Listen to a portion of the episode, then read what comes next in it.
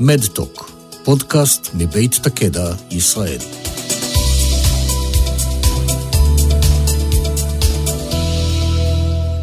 שלום, כאן ליאת אלון, עם פרק חדש של מדטוק, פודקאסט מבית תקדע ישראל. במסגרת הזאת, אנו מביאים לכם נושאים שיש בהם עניין בתחומי הרפואה והבריאות הדיגיטלית. והפעם, אנו מארחים את דוקטור דקל טליאז, חוקר מוח, מנכ"ל ומייסד חברת טליאז, וסגן יושב ראש איגוד טכנולוגיות המוח. חברת אליעז מפתחת מערכות אה, לומדה המתבססות על נתוני מטופלים במטרה להתאים לכל מטופל את הטיפול הכי נכון עבורו, בתחומים הקשורים לבריאות הנפש, בדגש על דיכאון. דקל, שלום לך. תודה שהגעת לשוחח איתנו, אני אשמח אם תוכל להציג את עצמך ולספר לנו בהרחבה על חברת אליעז. תודה על ההזמנה ליאת. אני אתן רקע קצת יותר כללי על העולם שבו אנחנו נמצאים, אה, שהוא עולם שרווי בנתונים. המטרה שלנו היא להנגיש נתונים אה, לרופאים, לעשות סדר בכל כמויות הנתונים. שמיוצרות דרך הטכנולוגיות המתקדמות שיש לנו היום, Next Generation Sequencing Technologies, Electronic Health Records, Sensory Devices וכולי, בעצם לקחת, לעשות סדר בכל הנתונים האלה באמצעות אלגוריתמים מורכבים ולהנגיש אותם לרופאים בצורה מושכלת ונכונה ומסודרת, שתאפשר להם לעשות, להכיר את החולים שלהם בצורה טובה יותר ולעשות החלטה קלינית בצורה טובה. אני מבינה שבחרתם להתמקד בפתרון מותאם אישי בתחום של דיכאון. יש סיבה מיוחדת שבחרתם דווקא בתחום הזה? בהחלט. קודם כל, אני חוקר מוח ונורא מעניין אותי, נורא מעניינים אותי דברים שקשורים למוח. אבל מעבר לזה, דיכאון זה בעצם המחלה המובילה בנטל על החברה. אם אנחנו לוקחים את ארצות הברית בלבד, העלויות שלה הן אדירות, זה 210 מיליארד דולר בשנה. והקושי למטופלים הוא גדול, כי בעצם אין היום כלים שמאפשרים לרופאים להתאים להם טיפול, והמצב הוא שלמרות שיש לא מעט טיפולים שקיימים והם כולם כמעט גנריים בשוק, אה, סיכויי ההצלחה של טיפול הם לא גדולים, הם יכולים לנוע בין 40 ל-50 אחוז, כשמדובר על רוב החולים שצריכים לעבור ניסוי וטעייה בפרק זמן מאוד ארוך, שלוקח חודשים במקרה הטוב ומעבר לשנה במקרים הפחות טובים, ואנחנו רוצים לצמצם את הסבל הזה למטופלים ולצמצם את הנטל בסופו של דבר גם על החברה, להחזיר אותם למצב הנורמלי כמה שיותר מהר. אז בואו נבין קצת יותר לעומק איך עובד הפתרון שלכם, ומה הניסיון שיש לכם בארץ או בעולם אה, עם הפלטפורמה שפיתחתם. הצורה שבה אנחנו עובדים זה, היות ורוב ההתאמות היום של טיפול אה, ניתנות באמצעות, באמצעות ניסוי וטעייה, אז אנחנו אומרים בואו נשתמש בניסוי הזה ונצמצם את התהייה. ומה זה אומר? זה אומר שכל ניסוי כזה מייצר דאטה, מייצר נתונים.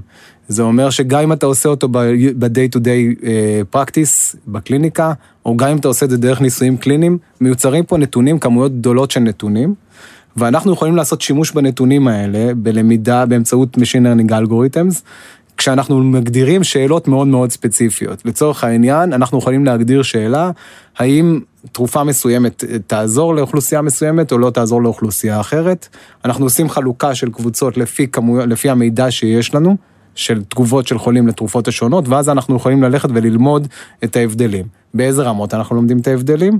אנחנו מתחילים מהרמה הגנטית, כשאנחנו לא מחפשים את הגן הבודד, אלא קומבינציות של גנים, כי ההסתכלות שלנו היא זה שיש קסקדות שלמות של ביולוגיות שקורות מאחורי התהליכים. מוסיפים לזה את ההיסטוריה הקלינית של המטופל, את הרקע הדמוגרפי, ובעיקרון כל פיצ'ר שאנחנו מאמינים שיכול להיות רלוונטי נכנס לתוך האנליזה. בסוף אנחנו מייצרים אלגוריתמים האלגוריתמים האלה נמצאים בבסיס של כלי ה Predictix שלנו. Predictix זה בעצם, זה מוצ... Predictix Antidepressant הוא מוצר תוכנה שמאפשר שאלון קליני למטופל שהוא יכול לענות עליו עם הרופא שלו, ושאלון קליני אונליין או אופליין, זה תלוי ב, אה, בקונסטלציה שבה זה עובד. ובנוסף לזה, אה, החולה מאפשר, מספק בדיקה גנטית, מספק רוק או דגימה מרירית חלל הפה, שמגיע למעבדה שלנו, ואז באמצעות השלמה של הבדיקה הגנטית ביחד עם, הקומבינה, עם הרקע הקליני אה, והרקע הדמוגרפי, אנחנו יודעים על המטופל, יכולים לתת למטופ, לרופא ידע על המטופל לגבי סיכויי ההצלחה שלו לתגובה לתרופ, לכל תרופה ותרופה. אני הבנתי שציינת בהתחלה שיש שאלון שהמטופל עונה עליו. הוא צריך לענות עליו אה, כל הזמן לאורך זמן, מה שנקרא patient report outcome, או שזה שאלון חד פעמי? אז זו נקודה מאוד חשובה. אז בעצם מה שאנחנו עושים בשאלון הראשון הזה, האלגור... הוגדרו לנו, הגדרנו פיצ'רים מסוימים באלגוריתם שהם חשובים לפרדיקציה. אה, ואנחנו רוצים לאסוף אותם בצורה מסודרת, את הנתונים הראשונים, חלק מהנתונים הראשונים לאסוף בצורה מסודרת. אז השאלון הזה הוא שאלון חד פעמי, שהמטופל עונה עליו אה, ביחד עם, חלק, חלק מהשאלות הוא גם עונה ביחד עם הרופא, ו, ובזה אנחנו מסיימים את החלק הזה. בהמשך, אנחנו כמובן בודקים עם המטופל את התגובות שלו, כי אנחנו רוצים להמשיך ולשפר את הכלים. אבל זה לא כדי לתת את הפרדיקציה לנוגדי דיכאון, אלא זה כדי להמשיך לתמוך בהחלטת הרופא, להראות לו את התגובות של החולה אה, לטיפולים השונים, וזה גם כדי באמת להמשיך ולשפר את הכלים. ואיפה אתם עובדים היום בארץ? בארץ אנחנו זכינו במכרז מאוד גדול של משרד הבריאות, זה מכרז של 30 מיליון שקל להטמיע את המערכות שלנו פה בישראל. התחלנו לעבוד עם אה, מכבי, ואנחנו נמצאים בתהליך הטמעה שמה. מעבר לזה אנחנו מוכרים, אה, אנחנו עובדים בשוק הפרטי, אה, אנחנו עובדים עם רשת מרפאות טל, שהיא הרשת הפרטית הגדולה בישראל, דרכם אפשר כבר היום לקנות בדיקות שלנו. בחוץ לארץ אנחנו נמצא, יש לנו שותפות עם Psychiatry UK, שהם בעצם חברת ה telehealth הגדולה ב-UK.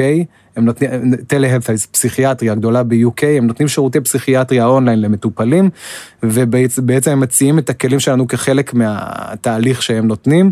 אה, ויש לנו אה, שותפות אה, מאוד גדולה בצרפת שאנחנו מקווים, מקווים בתחילת הרבעון הראשון של 2000, ברבעון הראשון של 2019 להתחיל שם עבודה עם רשת, מרפא, רשת המעבדות הגדולה בצרפת.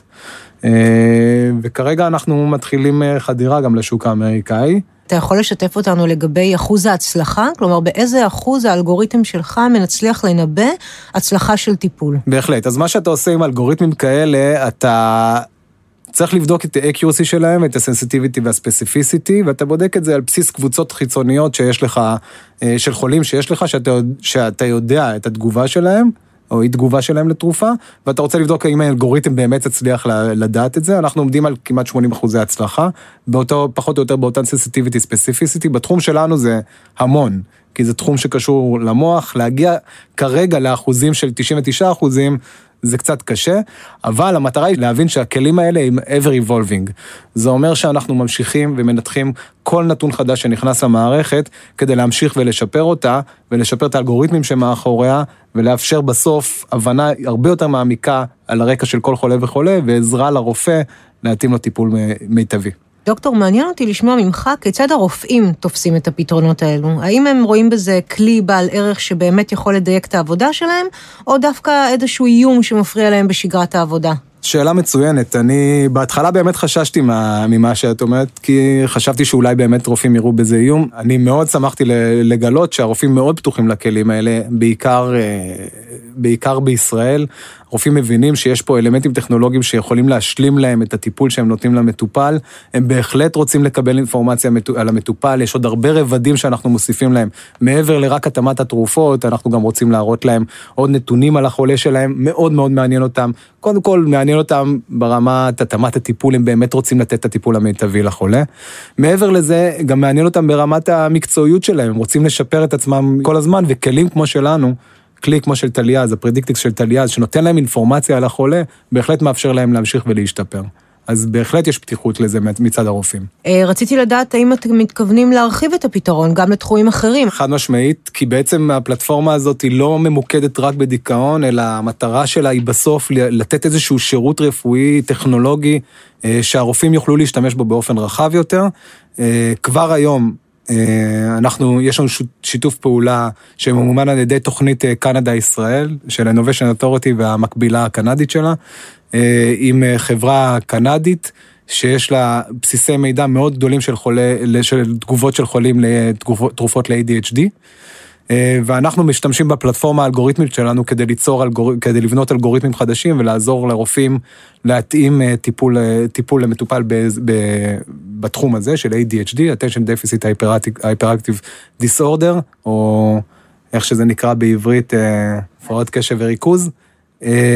אז אה, בהחלט מאוד מעניין אותנו. שימי לב שאנחנו די ממוקדים בתחום המוח, בתחום הפסיכיאטריה, אבל זה לא מחייב שנשאר רק שם.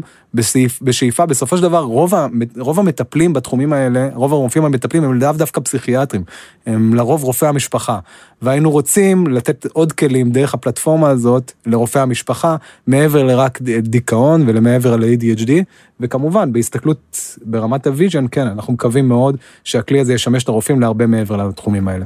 יפה, כשאתה מדבר על התאמה, אתה מדבר גם על התאמת הטיפול וגם התאמת המינון, או שאתם כרגע רק בהתאמת הטיפול? קודם כל, הכל נגזר מהשאלה שאתה שואל ומהצורך. אה, בטח שאתה יכול להתאים גם את המינון וגם את הטיפול, זה שוב, זה מה אתה לומד, מה אתה נותן לאלגוריתם שלך ללמוד. אם אתה מגדיר עכשיו קבוצות של חולים שהגיבו לתרופה מסוימת, חלק עם dosage X, חלק עם dosage 2X, ואתה רוצה לראות את ההבדלים ביניהם, אז זה מה שהאלגוריתם יחזה לך. אם אתה רוצה לדעת אה, לגבי חולים שהגיבו לטיפול מסוים, או פיתחו side effects לטיפול מסוים וכולי, שוב, ככה אתה בונה את הקבוצות וככה אתה מתכנן את האלגוריתם. בסוף האלגוריתם שלנו הוא אלגוריתם על, שמכיל מספר אלגוריתמים בתוכו. אה, כי האלגוריתמים צריכים להתייחס לתרופות השונות, לסייד אפקטס השונים שאנחנו בודקים, לאפיקסי וכולי. אבל בסוף בסוף, אה, הכל נגזר, כמו שאמרתי, מהשאלה שאתה שואל ומאיך אתה מתכנן את האלגוריתם. אני רוצה שתיתן דקה על טליה, אז יש לכם סיפור קצת מעניין, אז מתי התחלתם וכמה אנשים? על הרעיון של טליה אז חשבנו כבר ב-2012, כשישבתי עם אורן, אח שלי, שהקים ביחד איתי את החברה. אה, ישבנו ככה על הספה בסלון ודיברנו על לאן הולך עולם הרפואה. אז זה בעצם גם נותן את ההסתכלות של, שלנו על עולם הרפואה. בעצם אמרנו שהטכנולוגיות גורמות לזה שיהיה accumulation של דאטה, ואנחנו רוצים להיות אלה, החברה שתדע לקחת את הדאטה הזאת ולעשות בו סדר ולהנגיש אותו לרופאים. ולמה אני מתכוון? אנחנו דיברנו לדוגמה על ה-Next Generation Sequencing Technologies. אז אם ב-2003 סיימו למפות הגנום האנושי, אה, בפרויקטים, ש... בפרויקט שעלה מיליארדי דולרים והקיף 200 מעבדות בעולם ולקח 13 שנה, היום אנחנו יודעים של... שלעשות ריצוף whole, whole genome sequencing זה יכול לקחת עניין של אה, שבועות בודדים. ותקציב שהוא יחסית לא גדול, וזה אומר שבעצם, וזה כמובן אנחנו יודעים שזה רק הולך ומתקדם, זה אומר שבעצם נוצר פה מצב שנוצרות כמויות מידע אדירות. עכשיו בוא ניקח, את, בוא ניקח את אותנו כחוקרים. אה, כחוקר, בסופו של דבר מה שאתה רוצה לעשות זה לשאול שאלה שנורא מעניינת אותך ואנחנו גם חשוב לנו שיהיה לה איזשהו ניד אמיתי, איזה pain אמיתי שאת, שהיא פותרת mm-hmm. בתור חברת אליעז. ואתה רוצה לבנות מודלים מסביב, מודלים ותיאוריות מסביב לתשובה לשאלה, ואז אתה רוצה לאסוף דאטה, לאסוף נתונים, לנתח אותם, ולבדוק איפה אתה צודק או טועה בתוך המודלים שבנית, לעשות התאמות, ובסוף לחזור לבוא עם תשובה לשאלה. למה אני אומר את זה? כי כחוקר באקדמיה, הפער העיקרי ש, שהאקדמיה עזרה לנו להשלים זה בעצם את איסוף הדאטה. כי כל אחד יכול לשאול שאלה, כל אחד יכול לבוא עם תיאוריה, אבל להגיע למצב שיש לך פלטפורמה שמאפשרת איסוף דאטה, זה באמת היה חזק, עדיין חזק מאוד באקדמיה. היום, עם כמויות הנתונים האלה, אתה בעצם מגיע למצב שאתה יכול, שיש לך אותם כבר, ואתה עכשיו, מה שאתה צריך לעשות זה לקחת, לדעת איזה נתונים אתה אוסף מכל הדאטה הקיים. ואנחנו מדברים על נתונים שהם הרבה, הרבה מעבר לרק נתונים גנטיים. אנחנו מדברים גם על נתונים אה, קליניים שקיימים ב-EHRs, אנחנו יודעים שבישראל יש כמויות אדירות של נתונים משנות ה-90 כבר, וגם בעולם זה מתחיל ללכת לכיוון הזה. אנחנו יודעים שסנסורי דיווייסס, אפל עכשיו אה, הוציאו את הסמארטפון, את האייפון 10 שלהם, שכבר עושה ממש אק"ג. זה אומר שהוא מייצר כמויות אדירות של נתונים, ושוב, אז איפה טליאז נמצאת בעולם הזה? אנחנו אלה שעושים את הגישור הלא פשוט הזה בין ה-row data המטורף הזה, לבין בסוף איך אתה מנגיש את זה לרופא ואיך אתה עושה, מגיע לתובנות קליניות איתו. אז בעצם מתי הוקמתם וכמה אנשים היום בחברה? כיום אנחנו שבעה אנשים, אבל אנחנו מכפילים את עצמנו כרגע. אה, הוקמנו ב... ההקמה הרשמית הייתה ב-2012, אבל אני יצאתי לפוסט דוקטורט. תכלס, באמת התחלנו לעבוד ב-2015 אחרי שחזרנו לארץ. אה, קיבלנו גישה לבסיסי הנתונים של ה-NIH, ה-National Institute of Health, מכוני הבריאות האמריקאי, שבעצם נתנו לנו גישה לכל ה-raw data של, ה, אה, של מטופלים שטופלו באנטי דפרסנטים. בנוגדי דיכאון, אה, ואת התגובות שלהם, את הסייד אפקט וכולי. אז ב-2015 כשחזרנו, התחלנו באמת לשבת, פיתחנו את הפלטפורמה האלגוריתמית שלנו והשתמשנו בה על ה-road data הזה, ובאמת פיתחנו את ה-predicting antidepressant שהוא המוצר הראשון שלנו. מרשים. אני אשמח אה, באותה נשימה אם תשתף אותנו לאן אתה רואה את תחום הדיגיטל תרפיוטיק הולך ומתפתח בשנים הקרובות, ואיזה תפקיד אתה רואה לטליה אז בעולם הזה. אין ספק שעולם הרפואה, כמו כל העולם אגב, הוא משתנה. עכשיו, עולם הרפואה הוא עולם קצת יותר, איך אני אומר את זה? הוא קצת יותר כבד. הוא בצדק, יש עליו יותר רגולציה, יש עליו, אה, בכל זאת, יש כאן הרבה ניסיון של אנשים שצריך לדעת איך לשלב אותו, יש כאן הרבה גם אלמנטים סובייקטיביים שלא תמיד אפשר להעריך אותם, אבל הם באמת, בהחלט חשובים בתוך הטיפול שניתן.